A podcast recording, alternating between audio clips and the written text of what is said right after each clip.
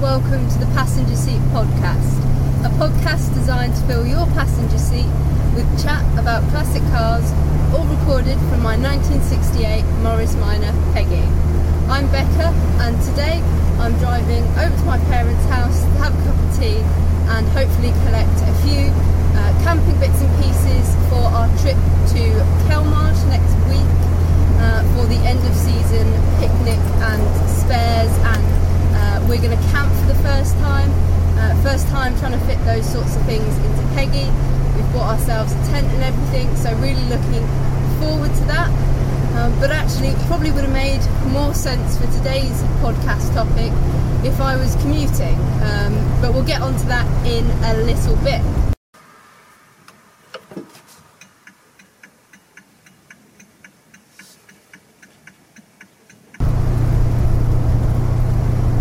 my quirk of classic car ownership for you today is just how many good stories we all have. Uh, I recently have been started attending the newly restarted uh, Peterborough branch for the MMOC. It's only really recently been started back up, and uh, a friend of mine is trying to get it all organised and things like that. Uh, the first month was quite a busy one. There was quite a few people there, lots of getting to know people. Uh, this week, this month was a little bit quieter. I know that there was a lot of things on in the area, and coming towards the end of the season, uh, a lot of people have other things booked in. But the few of us that were there had the opportunity to share quite a lot of really interesting stories about our ownership of both Morrises and other cars and, and things like that, and some other stories that we'd heard um, during our times during car clubs. Filled the evening so well, passed so quickly, um, even though there was just a few of us, and it's so good to be able to share some of those stories. Um, and perhaps I have to think about maybe adding a few more, I guess, story like podcasts uh, so that some of these sorts of stories are kind of preserved for other people to hear because some of them are so fascinating and interesting um, that uh, I guess the the ex-historian in me uh, thinks that these sorts of oral histories uh, are going to be pretty interesting for other people and uh, potentially uh, useful for future historians.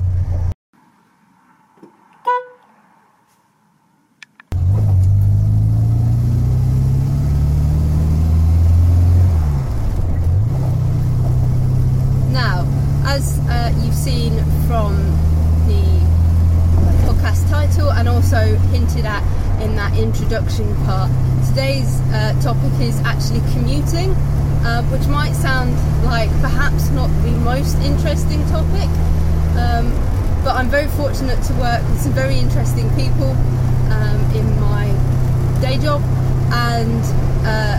they've read some very interesting books, and I was having a, a really fascinating conversation with a few of them a couple of weeks back, and one suggested this book called Reading the Everyday um, by Joe Moran, and it had some really interesting discussions and topics about kind of the history and the connotations and the social impacts of a lot of everyday things. Now, I've only just started reading some of it, um, but there was a particular section that kind of spoke about uh, commuting and uh, how kind of commuting has evolved and changed for a lot of people um, since the in- invention of the car and the idea of suburbs and things like that. And I thought it'd be a really interesting topic um, because I obviously commute within with Peggy. Peggy is my everyday car, if you don't know already, and so winter and, and summer and spring and, and autumn as it is now, uh, Peggy is the car that gets me to and from work. And when I was reading some of the kind of observations that had been made um, by uh, Joe Moran through looking th- through other research um, and also their own research, it was interesting to think about how potentially me choosing to travel to and from work um, in a slightly more unusual car um, is not only potentially good for my mental health, good for my work-life balance, and uh, almost a little bit of social dis- dissent Um, really made for quite an interesting thing to think about, and I kind of wanted to share this with you guys. Um, hopefully, hear some of your opinions because I know that whilst perhaps using a 53 year old car to commute um, to and from work every day is uh, a little unusual, um, even in winter and things like that. There are a large number of people who, in recent years, have started using their classics during the summer months for day to day driving. Uh, there's somebody, I've yet to identify who, at my workplace who drives to work during August and September in a Citroen Lomax um, from 1984, I think it was,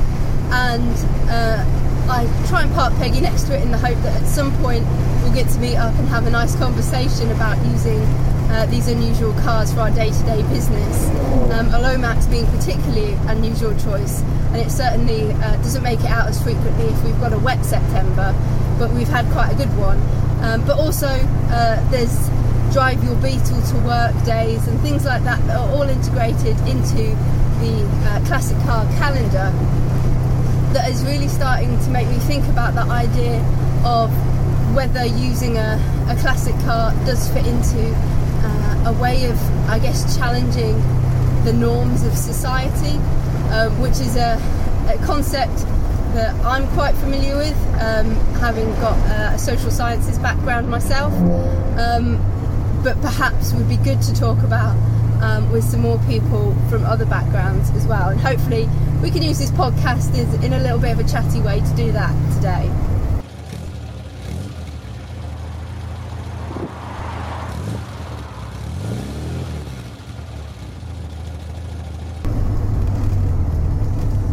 So, in Joe Moran's book, they note that pre pandemic, uh, as the book was written then, uh, not only were more and more people travelling to and from work, they were also travelling the furthest distances to work that we'd seen for a really long time. And a lot of the reasons for that are that we see are seeing lots of people being employed by larger companies who have one place where all the employees congregate to. So rather than having lots of smaller uh, offices dotted around the place that were quite close to where people live. We've seen people moving out of those sorts of jobs to uh, regional offices and things like that.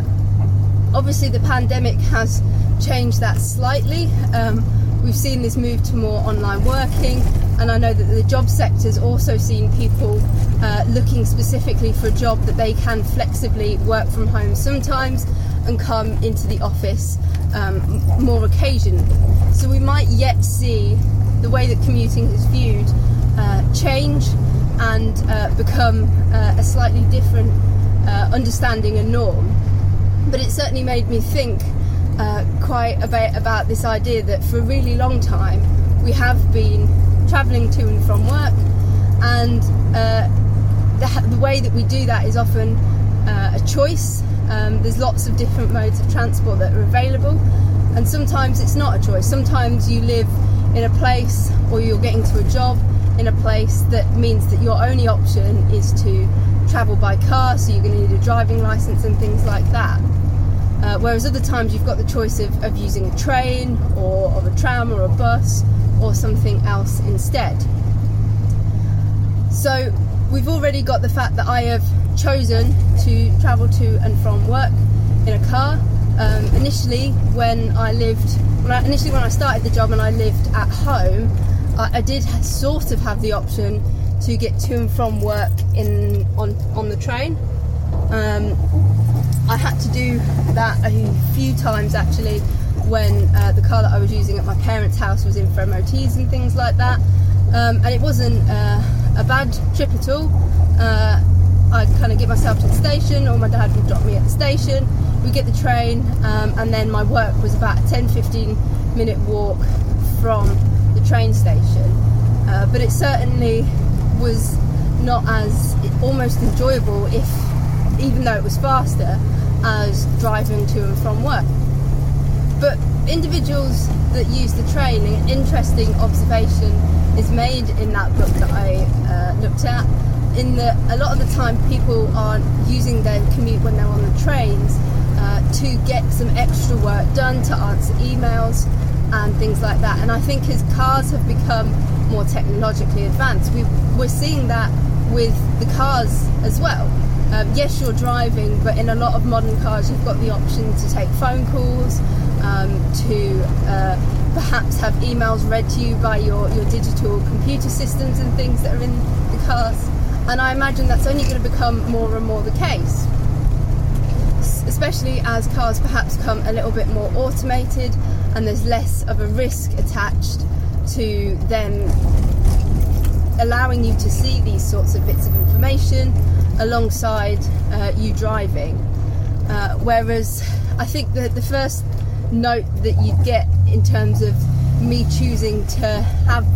my commute in Peggy is the fact that there is no digital systems. Taking a phone call in Peggy is impossible. Obviously, um, we've got the benefit at the moment of having the mic and everything rigged up so you can hear me fairly clearly. Um, but one time I did have to take a, a hands free call because um, I use my phone in front of me as the speedo.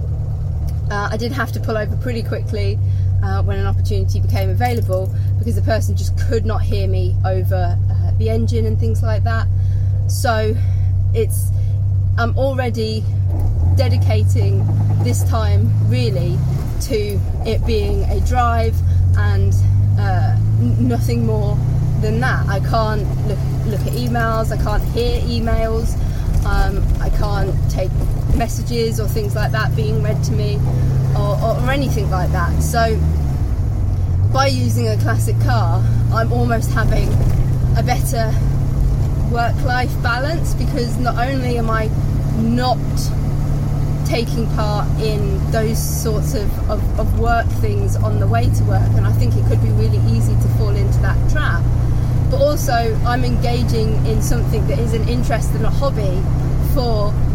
my commute every single day, and that's something that uh, Joe Moran sees happening um, as people have started to go on the trains. Yes, some people will uh, look at laptops, look at their phones and, and, their emails and things like that. But also, we see people on trains and on subways and on metros and on buses reading, listening to music, um, listening to podcasts, uh, knitting, doing all sorts of things in these spaces that is making the most of this time that if you're not really enjoying your car drive or not really enjoying your train drive, it can be kind of a, a non time. Um, and there's an argument that um, we're waking a lot of people up stupidly early to drive into an office, and that drive or that, that train ride is uh, a waste of, of time it's unpaid labour because it's something that you have to do to be able to do your job, but it's not covered by uh, doing your job in terms of salary or wages or anything like that. It's just an expectation that you would turn up, and so this this unused time is making uh, is is turning us to look for ways to make it as as enjoyable as possible, rather than looking to uh, this unused time is either falling into two categories. It's either falling into the make as much of it as you can in terms of working towards work, or make as much of it as you can in terms of enjoying the time that you've got. And I certainly feel that by choosing to travel to and from work, and I think that a lot of other people who drive their classics, even if it is just for summer to and from work, uh, I'm making a choice that I'm going to use that particular time to enjoy myself as much as possible. And I know that if it's a glorious day like today and I'm driving home from work, I may even take a detour to enjoy my time in the car even more.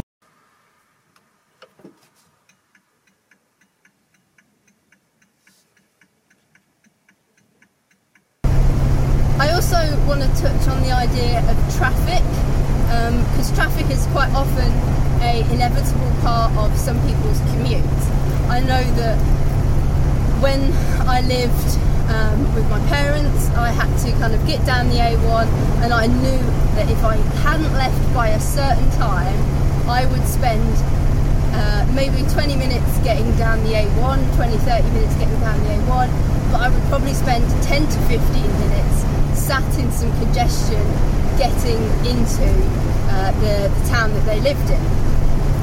and it would just be standing st- stand still, slowly kind of creeping our way forwards, and uh, eventually uh, getting into into the town. And I made choices to basically try and avoid that. I would either try and leave those few minutes earlier, or if I missed that window and I knew that it was going to be bad, I would often stay at work that little bit longer to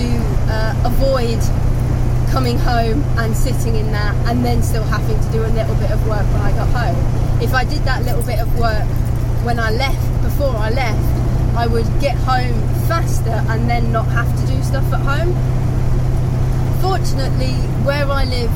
now, I don't face quite as much traffic, but they do tend to do quite a lot of roadworks and, and bits and pieces on these uh, Fenland roads that are uh, susceptible to subsidence. And so uh, you might have noticed a little earlier that there was a a little bit of uh, some traffic lights and things like that. And I've actually had to take a bit of a detour today to my parents' house, even because they've closed off a, an entire section of road completely. There's not even a kind of a little uh, traffic light bit around the bit that they're working on. It's closed off completely, and so I had to go in through uh, a completely different way. And this idea of kind of congestion and traffic, interestingly, has been around longer than Peggy. Uh, there's notes of it being talked about in France and in Paris as early as the 50, uh, 1950s. It's talked about in New York in discourse in the 1950s and 60s. And uh, this kind of discussion about having traffic is, is really interesting because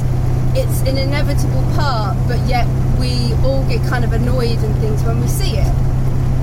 But I've really found that if I'm in Peggy, the traffic weirdly doesn't seem as bad. Obviously, this is the luxury of having a classic car that I'm not worried about overheating when it's in traffic, um, because I know she's reasonably reliable and we've dealt with any overheating issues. And the fact is, the heater's on, um, I'll wind down the window, and if we're sat there for a while, then we're sat there for a while. So I find myself now just sitting in traffic and just generally enjoying being in my car that I love, um, enjoying kind of the, the visuals around. It may be that because the, the, the drive home now is through these Fenland country roads, it's a little bit prettier and, and, and more to look at and enjoy, but also it, it is down to being Peggy in Peggy. I don't think I've ever driven her on a drive home without a smile on my face. I don't think I've ever not pulled out the keys from the bottom of my bag at the end of the day and gone, actually, this is this is a really nice thing to look forward to. I think I mentioned on a previous podcast that actually I had to use Jamie's car for a little bit to um, go to and from work while we did a little bit of things on Peggy, and um, I remember uh, pulling out the keys to his car from my bag, and just that moment of going, uh, it's not, it's really, there's just a visible mood change in terms of the car that I'm driving at the end of the day and therefore I feel like I don't mind drive home. I actually, on a, a lovely day like today, may make uh, a kind of diversion on the way home to just have that little bit more me time in, in the car, um, enjoying my my travels and uh, enjoying this kind of unique space where I'm able to have a bit of kind of it's it's almost self-care and I think it's a very interesting concept to think that just having a bit of time in your car um, in my case either recording a podcast or listening to some music or uh, listening to a podcast,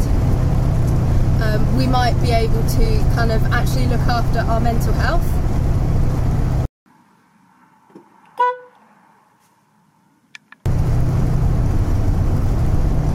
There has been a lot of um, Pages and, and people and charities setting themselves up to think about the fact that actually our classic cars can be a really good way of addressing mental health. And I don't think it should be overlooked that com- commuting and, and not having a good work life balance is something that's come up quite a lot in terms of mental health from the pandemic.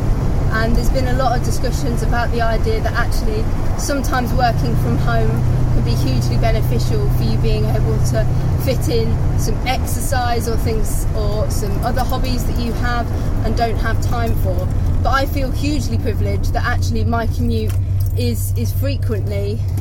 uh, something that I enjoy massively. It's it's driving the car that I like best and having uh, a really nice time whilst doing it.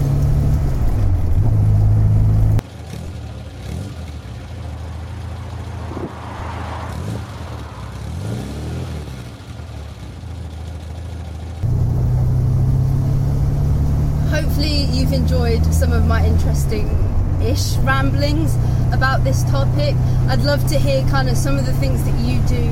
to sort out uh, your commute or to enjoy your car, or if you've ever kind of taken your unusual car for a trip to work or, or similar um, at some point. I really enjoyed uh, kind of thinking about this topic personally um, and reading about it, and I'd hope to in future do a few more kind of discussions about kind of the the history of, of, of these aspects of driving uh, that perhaps we don't think about so often.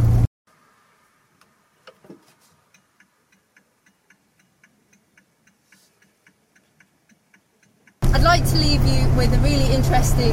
quote from the Joe Moran book. I'm going to have to paraphrase it um, due to the fact that I'm driving and um, I can't read it uh, verbatim.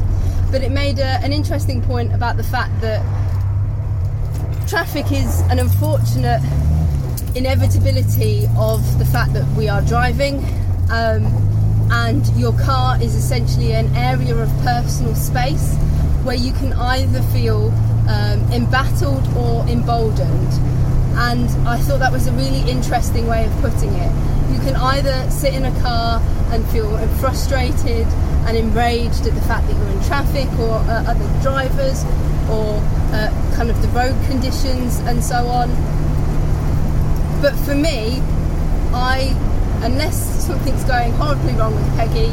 uh, sit in my personal space bubble of my Morris Minor and feel incredibly emboldened by taking my commute in a car that makes me so very happy, that gives me a great start to the day and something to look forward to uh, at the end of the day where I can have uh, a moment's peace and a moment to kind of reflect on the day, but also engage in uh, my hobby. Thank you so very much for listening. Um, hopefully, it's been an interesting and slightly unusual podcast for you, um, and you've got some things to think about. And drive safely and happy motoring.